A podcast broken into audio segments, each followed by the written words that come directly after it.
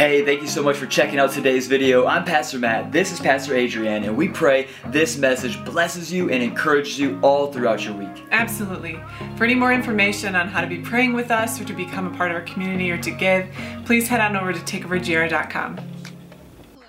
Hi, thank you so much. Thanks, guys. Um, I am excited because this message has been The series has been amazing so far. The worship this morning was incredible. I was one of those people who who came in with back pain, prayed, and I'm feeling real good. You know, yes, we can we can we can give a praise for God. Let's do it, y'all. Come on, come on. All right. So, as we get into this series, we all recognize, all of us in leadership recognize that this is a challenging series. And it's meant to be a challenging series. So when you have questions, because I have no doubt that you will have questions, don't be afraid to bring those questions to leadership. We're here to answer those questions. We're here to, to talk it through, to give context where context is needed. And we just, we're all in this together. Um, As, we, as we're going through this series, we're all being challenged. And that's the beautiful thing about conviction. There's no condemnation here, right? Condemnation comes from the enemy, and conviction comes from the Holy Spirit. And when conviction comes and we recognize conviction, it gives us the chance to transform. It gives us the chance to let Jesus take over and to be critically altered to our core into who he's called us to be. Does that make sense? Does that sound good? All right, so just wanted to open that up and say, we're here to answer your questions, and as you feel conviction and as you feel yourself wrestling, just know that you're not the only one. We're wrestling with this too. We're living in a world that doesn't preach Jesus, and we're trying to make it make sense for us and for everyone else. So we love you guys, and we're here for you. All right. So as we get into this um, series this morning, we are going to do the Game Changer Proclamation. So this is it. So if you want to repeat with me on three. One, two, three. He is who he says he is. I am who he says I am. He has what he says he has.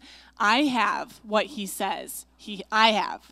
He can do what he says he can do. I can do what he says I can do. Amen. So, so good. So let's get into this this morning. I want to stress the importance to you of the Bible. We all know that this book has been around for thousands of years, and we know the power. It's the most powerful book that has ever been created. The words are God-breathed, timeless, ageless. They're for you, they're for me, they're for the people that have gone before us and the people that will come after us. They were taken into battle with people who marched into battle. They were on the lips of those who were rounded up and put on a train and taken to Auschwitz, and they were the prayers that guided slaves out of slavery years and years and years ago. This is a powerful, powerful Bible. It is alive, and it has the power to cut and modify and create us into the people that God has called us to be. It is for times of peace. It is for times of war, for seasons of joy, seasons of grief. It is for the confusion that we feel when we look out at the world, and it is for the confidence that we know that we have in who Christ is. This book, thousands of years old, bound in leather, orally passed down, and even illuminated on our phones at night before we go to bed. This book is for you, and it's for me, and it's and we need to know right now everything that this book says, more now than ever before. If you don't have a Bible, we I will buy you a Bible, okay? Let me know. We have some out there. They're paper bound. You can take those with you. If you want a nice one, I will buy you a nice one, okay? You just hit me up. You just let me know. I'll get you a Bible. Sound good? All right. That being said, we are going to a point in the Bible that's in the Old Testament, hundreds and hundreds of years ago, that looks like what we're seeing right now. It was a time of great, great confusion. And when I look out at the world right now, that's what I see. I see a lot of confusion. Um. Since the beginning of time, we've talked many times about covenant and what covenant means. And God has just continually made covenant with, with humans. And a covenant simply means it's an agreement between, it's not so simple, but it means that it is an agreement that brings about a relationship of commitment between God and his people. We've seen it with Abraham, Moses, David. There is often a sacrifice of blood that goes into sealing a covenant. And we're going to a time now with Israel where they have again broken covenant with God. And the beautiful thing about the God that we serve is that he never breaks his covenant with us.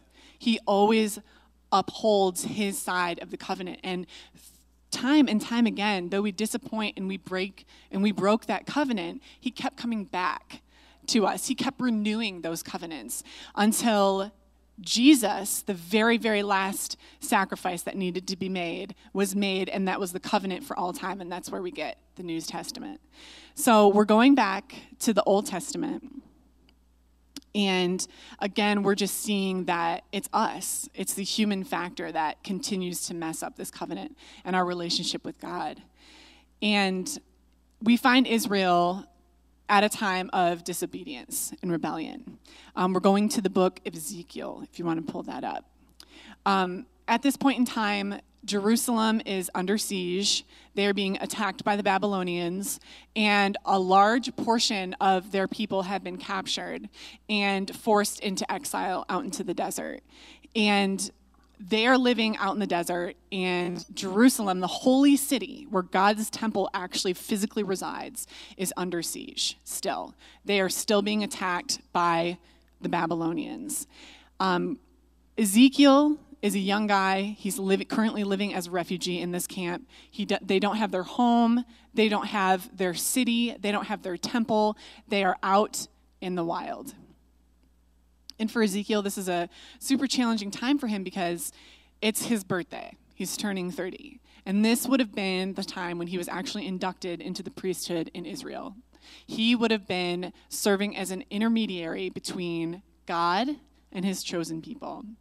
And as he's sitting there and he's feeling really bad for himself, obviously, like his, he's feeling like he's lost out on the calling of his life, um, that he's not going to be able to serve in the capacity that he knew he was called to serve, he receives a vision from God.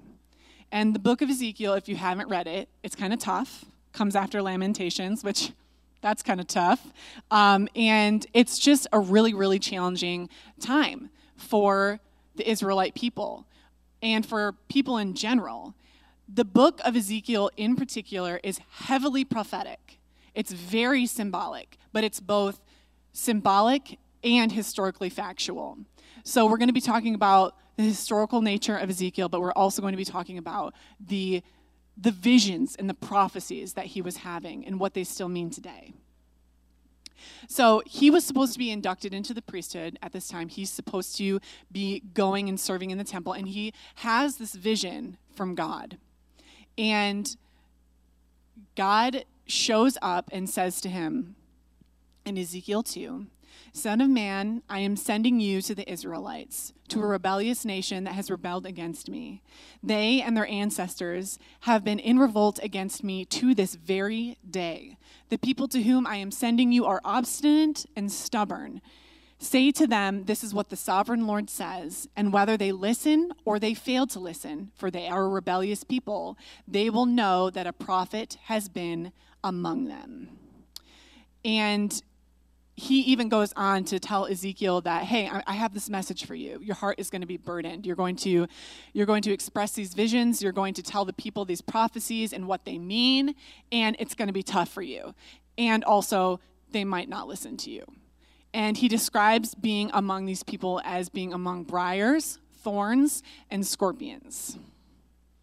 So, if you ever want to be in ministry, sometimes it just be like that. You know what I mean?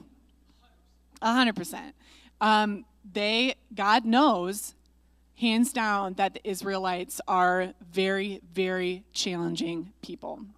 So he receives this vision, and he sees the glory of God, which actually sits on, sits in the temple that is God's throne here on earth in the Old Testament. His glory sits in this temple in Jerusalem in the holy city. And he sees the glory of God in this vision rise up off from the temple and come out into the desert and rest with his people who are in exile.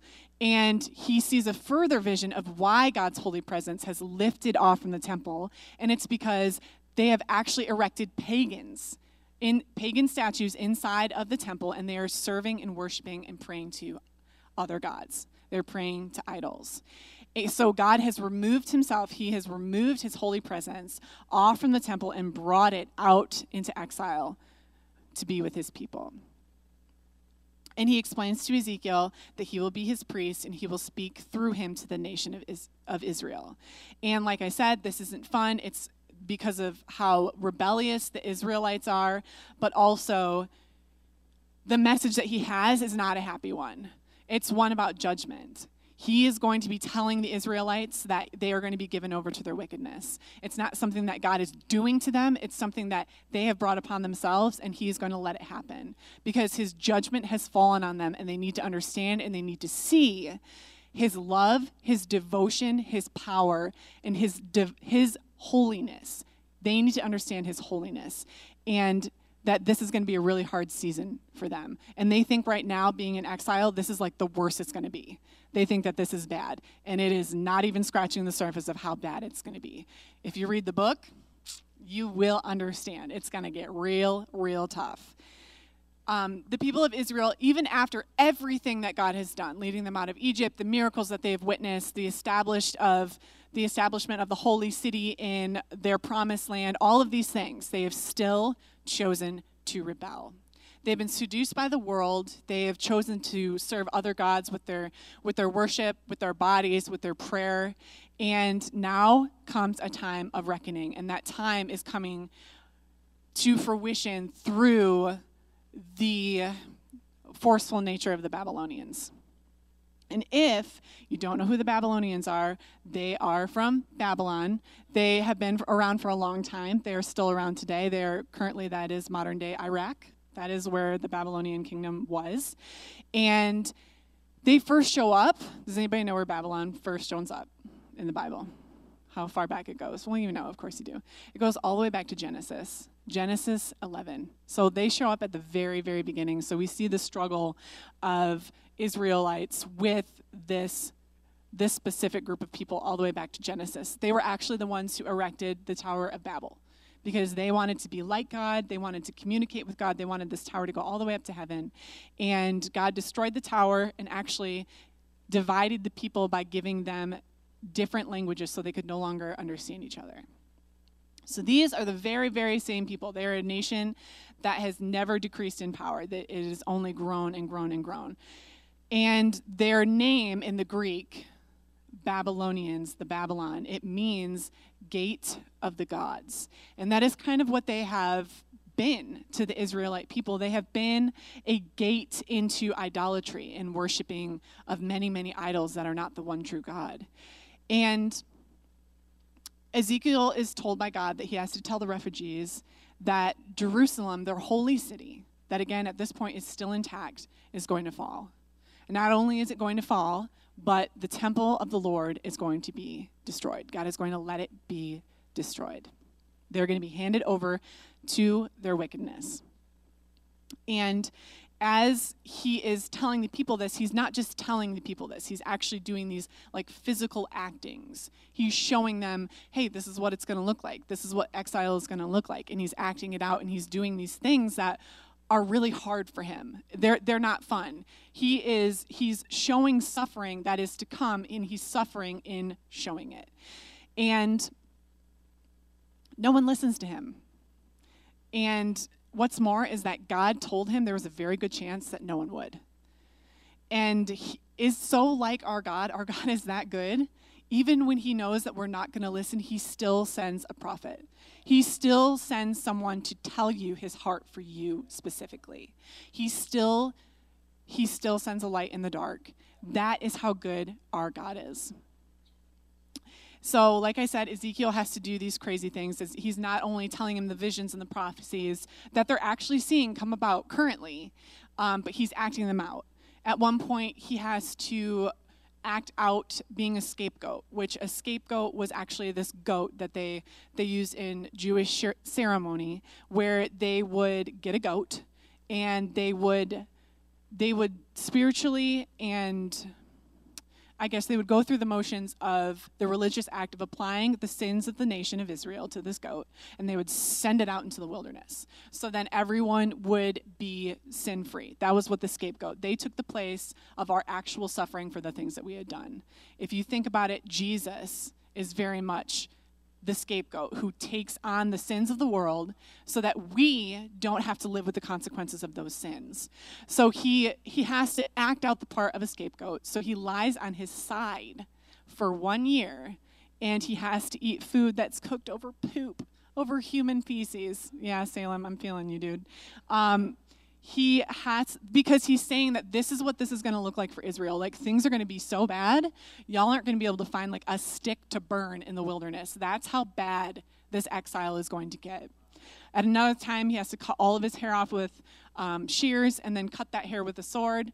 I'm not entirely sure what that means. Um, grieving was something that they did in Israel when someone died or they were grieving. They would cut all their hair off.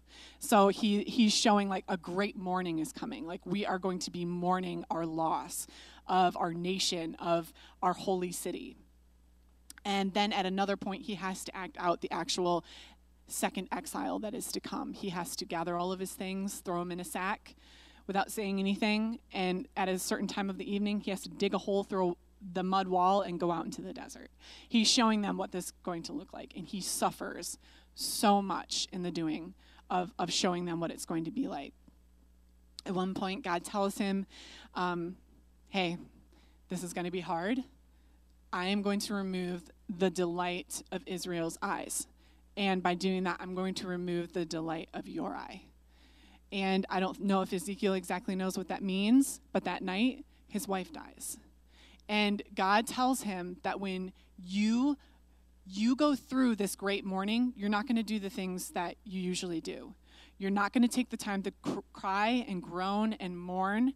You're not going to cover your face or your beard. And you're not going to eat the, the ceremonial foods of mourning, because when Israel's mourning comes, they're not going to have the time or the strength or the energy to do this.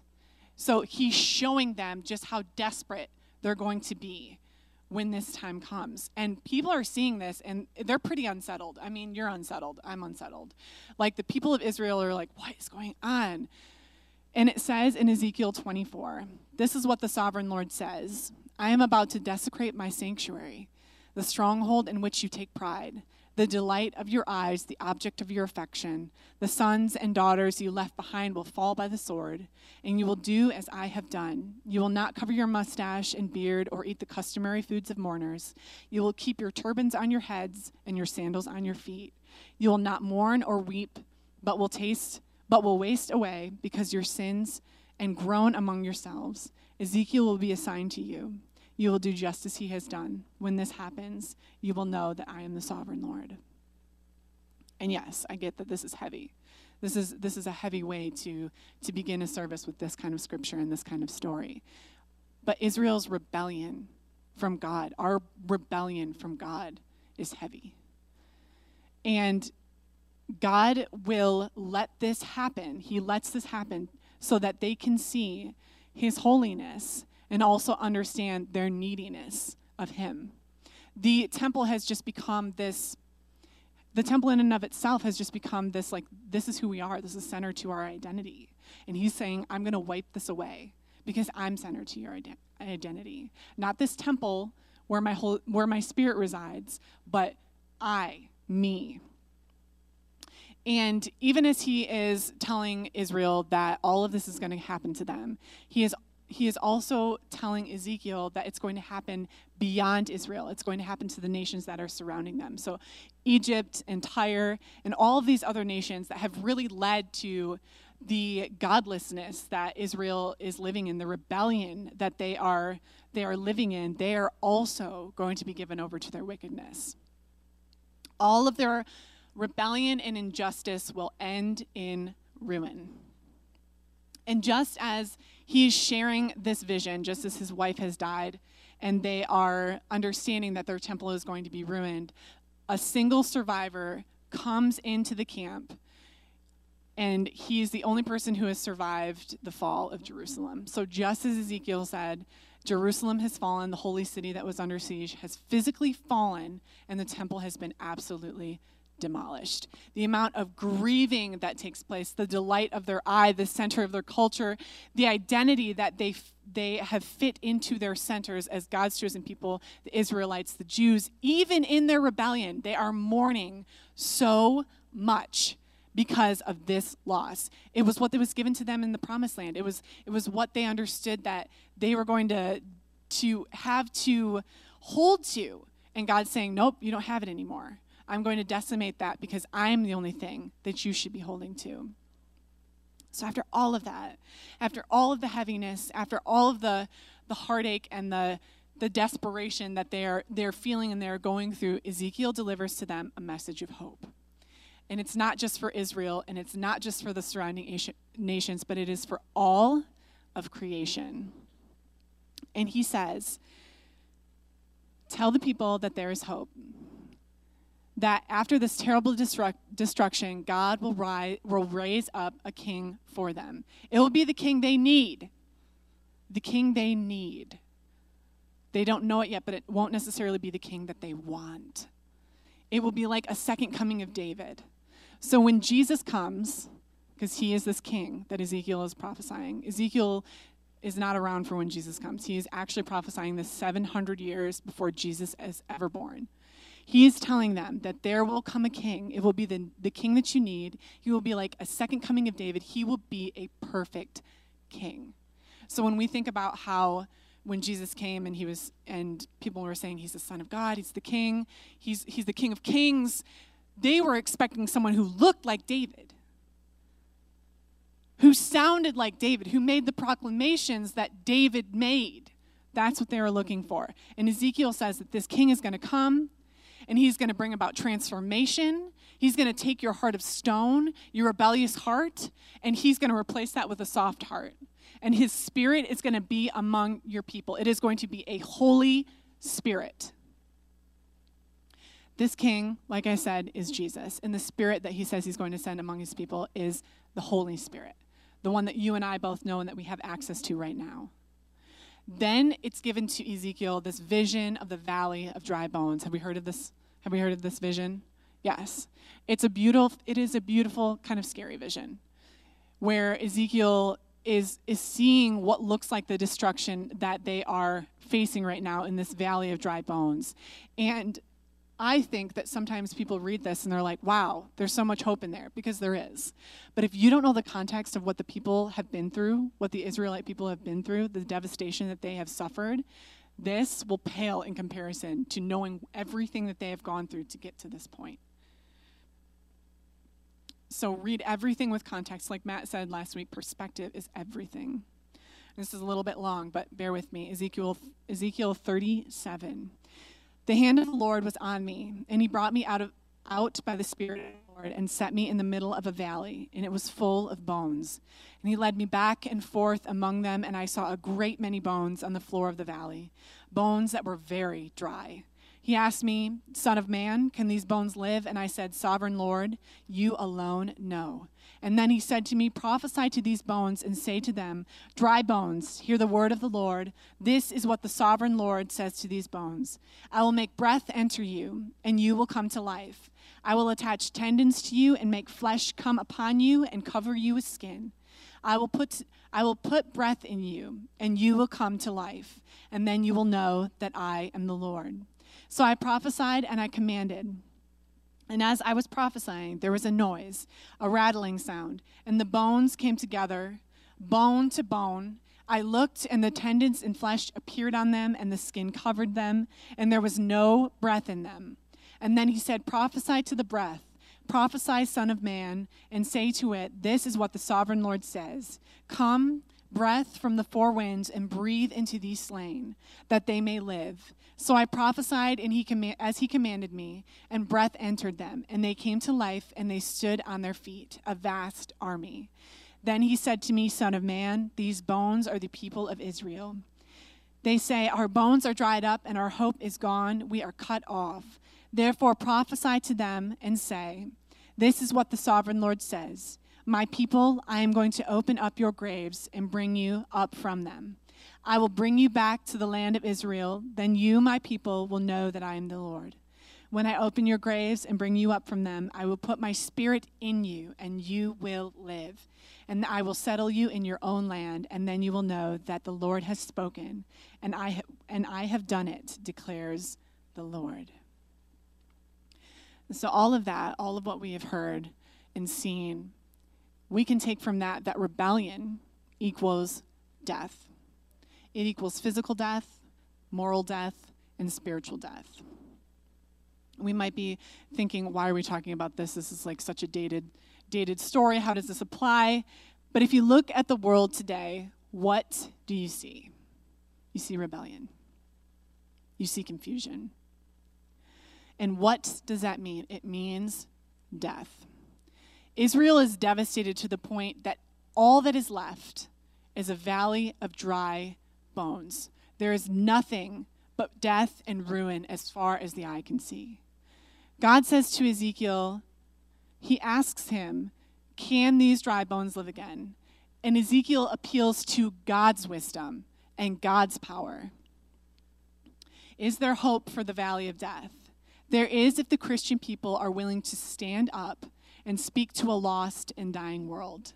God can breathe new life again in our city, on your marriage, in our families, on this nation, at the world at large.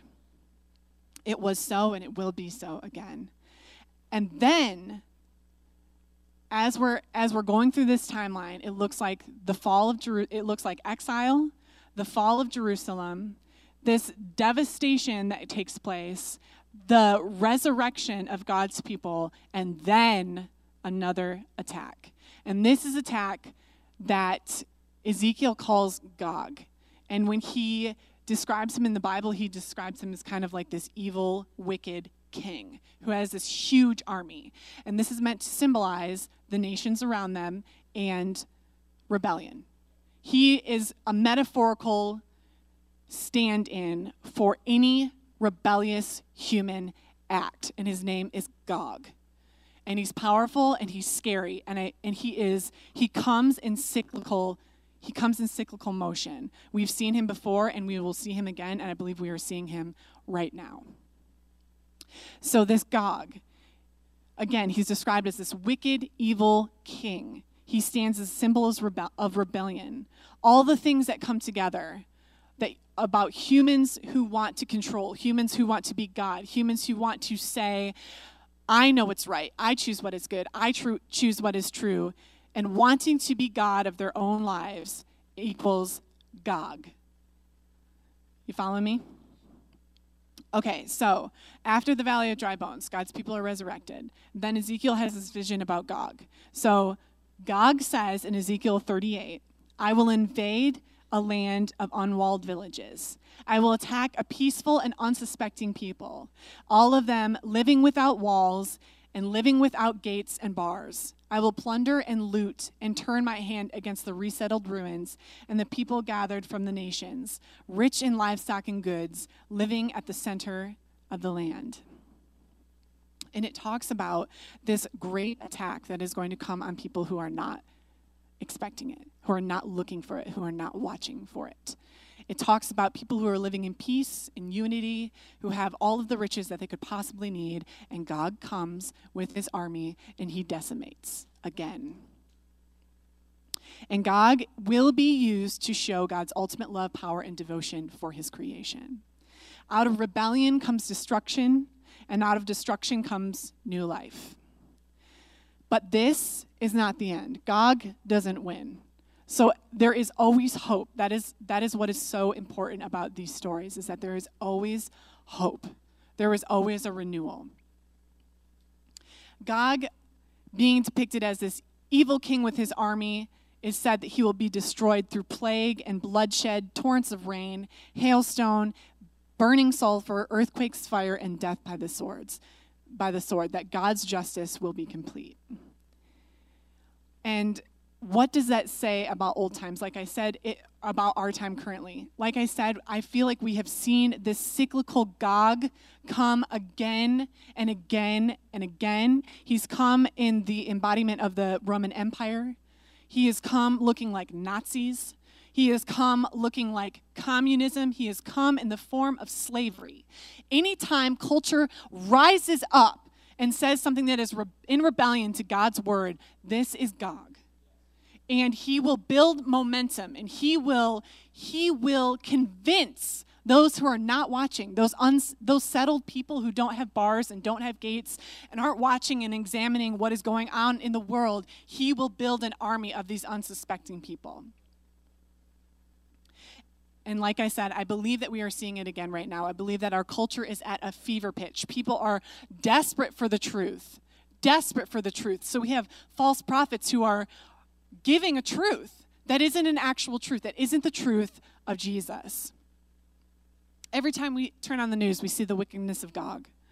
Gog is an amalgamation of all of the hum- evil human dissension. Gog as complete rebellion against God's restoration for his creation. God wants to restore, and Gog wants to destroy.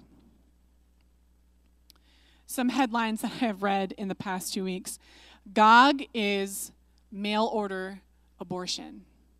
You can abort your baby, your unborn baby, in the in the comfort of your home. That is Gog. Gog is an, an Australian lockdown, is a, a country in lockdown, and its people cannot attend church. That is Gog. In in Afghanistan, you you, you will die.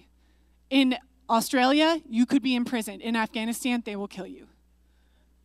Gog is the normalizing of pedophilia and the separation that, pe- that people and culture are trying to put between parents and their children. This is happening right now. We are seeing it in our culture, and it starts small. It starts as a whisper, and then people hear it, and they feed off from it, and it keeps growing, and it keeps growing. Gog is a man, a former special Army Special Forces who lived as a man for thirty years. Transitioned into a woman, and is supported by our culture by getting into an M M A ring and cracking open a woman's skull. This is Gog. That if they look like a woman, then they can beat on other women, regardless of their genetic differences, bone and mu- muscular differences. This is Gog. Gog is a culture that screams about social justice and racism, but will tell your white children that they are inherently racist, even when they don't know what that means, or the problems that we have created. No child should be told that. They should be told that they should be raised in truth and to love all people, all God's people, not that they are inherently evil, when they don't even know what that means. Gog is the infiltration and normalization of human trafficking. Gog is a woke world saying that you can deny your biological sex, cut and alter your body. You can kill the unborn child in your womb. You can drink yourself into liver failure, but if you don't have a vac- if you are not vaccinated and you get sick, we will not treat you. That is Gog. Gog is hypocrisy. Gog is communism. Gog is slavery, and Gog is pride. Gog is rebellion. But ultimately, Gog will be destroyed. Let's let's give Jesus a praise for that, okay? Gog will be destroyed. But like I said at the beginning, our Bibles, we have to know what is Gog and who is God. And the only place that we're going to find that is in is in the Bible, is in the Word of God, is in a, a A relationship, not an experience. We're not about experiences here. We're about authentic relationship with Jesus Christ. We're about authentic relationship with each other. You're going to find that protection and that safety and that covering in community. So you need to be here. In Matthew ten sixteen, it says, "Behold, I am sending you out as a sheep in the midst of wolves. So be as wise as serpents and innocent as doves." Be as wise as serpents and innocent as doves. We must be feeding ourselves with the hope and the wisdom of God. We need to be edifying ourselves daily for the dark days that will come. And at Crew this week, we we get together, the girls and the guys, and we talk about the week's previous message. We have questions. We, we talk about how we can make it applicable to our lives. If there's any area where we, we need more understanding, we need more context, we talk about those things. And as we were kind of wading through the questions, I, I asked, how, how's everybody feeling right now? Living in the season and the age that we're living in. How, how are you guys feeling? You feel good? You feel full of joy and full of hope? And how do you feel? Almost every single person said, afraid. I feel afraid. One mother shared that she is afraid for her children. She's afraid for what they will be taught. She is afraid of how to protect them in wisdom and grow them in truth. And another person shared that they were afraid of the state of the world, that a nation founded in freedom feels less and less free every single day. And this is real. And it's and we feel it. We understand. But after talking about those fears, we talked about the hope that we have in Jesus. The hope and the power that comes from the Holy Spirit, the covering, the light inside of us, and the knowing that no matter what this world does, He is with us. He is for us. And some of us even went on to say that, devil, do your worst, because we're ready. And not everybody's to that point. But if we have to march, we will march. We will know our rights. We will speak to our representatives and those in powers. We will plead with them, just like Ezekiel did, to take on the wisdom of God, to hear us, to hear our cry. We will fight the good fight, and we will show the world that God's people are not weak because they serve the one true God. Can we put our hands together for, yes, come on. Come on. I know it's serious. I know it's heavy, but this is such a message of hope. I don't want that to be missed. There is more hope in here than anything else. As God's people, we know that we will stand firm in the truth. And just like Ezekiel, we know that we, it will not be easy. It will be tough. And all of us already know that have been Christians for any amount of time that there is suffering that comes with taking on the mantle of a Christian. And though we are, we are facing a time of great uncertainty, we are recall, recalled to the proclamation that we said earlier of the King that has come and we will see come again. At the very end, Ezekiel has a vision of a new temple. This is at the very, very end. Of a new temple replacing the old temple that has been destroyed in the holy city. The new temple will be beautiful. He sees God's holy presence returning to this temple, and he sees a river flowing out of this temple and on into the land. And it says in Ezekiel forty-seven, there will be swarms of living things wherever this water of this river flows. Fish will abound in the Dead Sea, for its waters will become fresh. Life will flourish wherever this water flows. Fruit trees of all kinds will grow along the sides of this river. The, the leaves of these trees will never turn brown and fall off, and there will always be fruit on its branches. There will be a new crop every month, for it will be watered by the river flowing from the temple. The fruit will be good, and its leaves will be filled with healing. I believe that this temple is you and me. It's us. We are the new temple. And I believe that the river flowing out of this temple is the Holy Spirit. And I believe that if you are a Christian and you love Jesus, your life will always be filled with fruit, and there will be healing in your leaves. And that is such a message of hope for all of us right now. This river will flow with the hope that we feel, and will flow with revival and healing in the mighty name of Jesus. And I need to say this, that God is the author of freedom. God is the author of freedom. He is the author of truth. And the way that some people talk about it, freedom is something a political leader created. Freedom is a nation. Freedom is a social justice movement. Freedom is a vaccine. God is freedom, and he is the author of truth. He is our freedom, he is our redemption, he is our hope, and he will be the light in the dark age that we are living in right now. We are called to live in a world that is lying to us, where humanity has adopted and been seduced by the lies of Gog. But listen, when God is not sacred, nothing is sacred. When we don't see how sacred and holy God is, nothing will be sacred and holy. Not human life, not your sexuality, not your marriage, not your religion, not your children, and not your church. We are called to examine this world with the cunning of a snake. Some of us have trusted the news more than we have trusted the Word of God.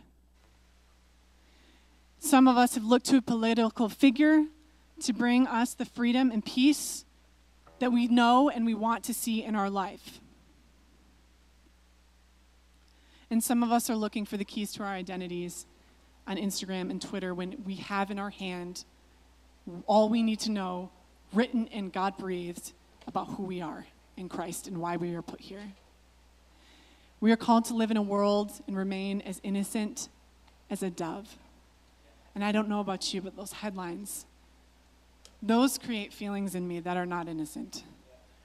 Those create feelings in me of anger that I have to repent for. As a dove, it is to be in a sinful world, but not given over to sin.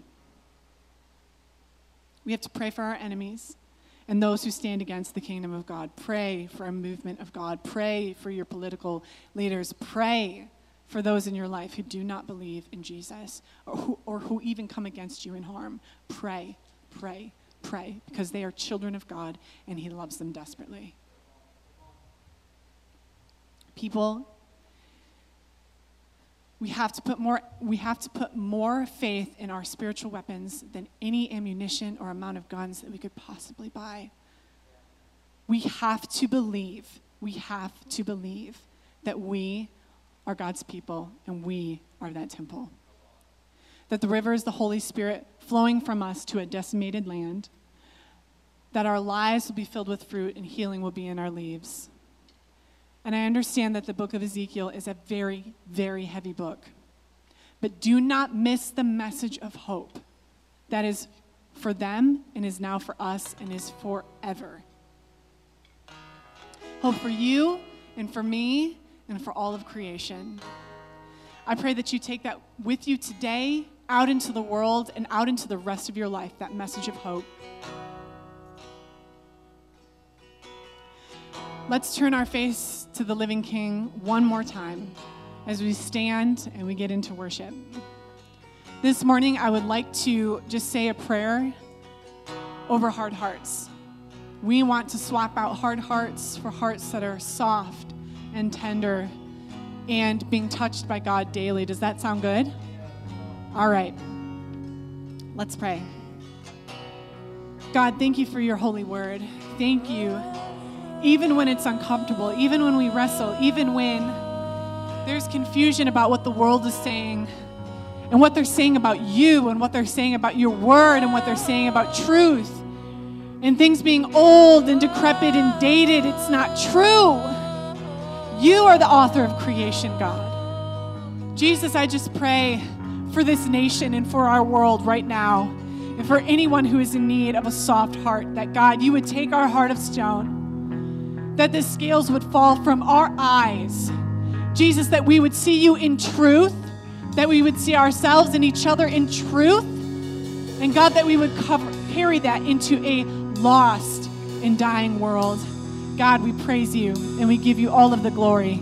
In your mighty name, God's people said, amen.